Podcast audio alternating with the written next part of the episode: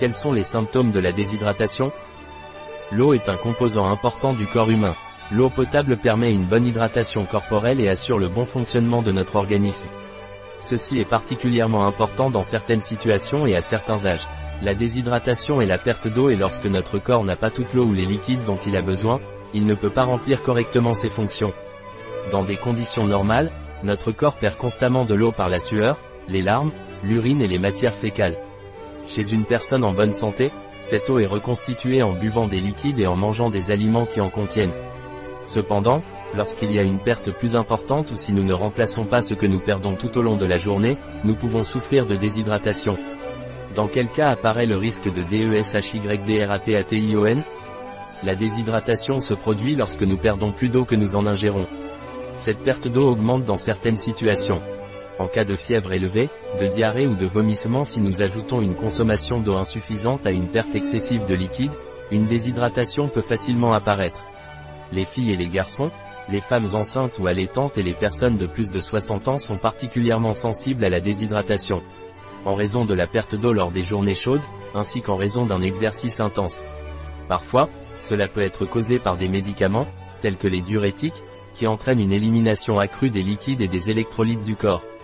Symptômes Les symptômes de la déshydratation sont la soif bouche sèche miction moins fréquente peau sèche et BT vertige confusion et fatigue, entre autres. La prévention IL n'existe pas toujours d'indicateur précoce fiable des besoins en eau du corps.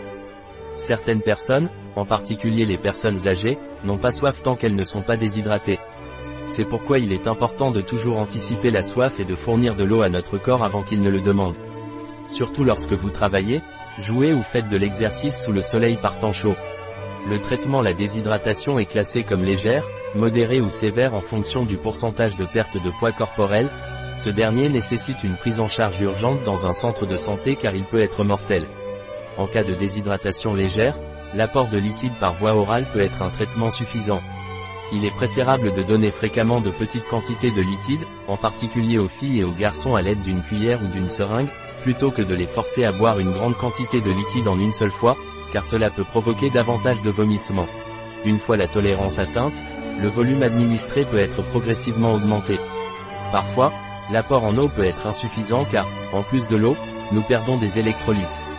C'est pourquoi il existe des solutions de réhydratation orale qui permettent de remplacer l'eau et les sels, et permettent à l'organisme de récupérer. Conseil IL est important de surveiller attentivement les malades, en particulier les bébés, les enfants ou les personnes âgées. Si une déshydratation est suspectée, une assistance médicale doit être recherchée avant que la personne ne développe une déshydratation modérée ou sévère. Même lorsque vous êtes en bonne santé, vous devriez toujours boire suffisamment de liquide chaque jour, surtout lorsqu'il fait chaud ou que vous faites de l'exercice. Fontaine https www.pharmaceutiqueonline.com et baroblique déshydratation baroblique.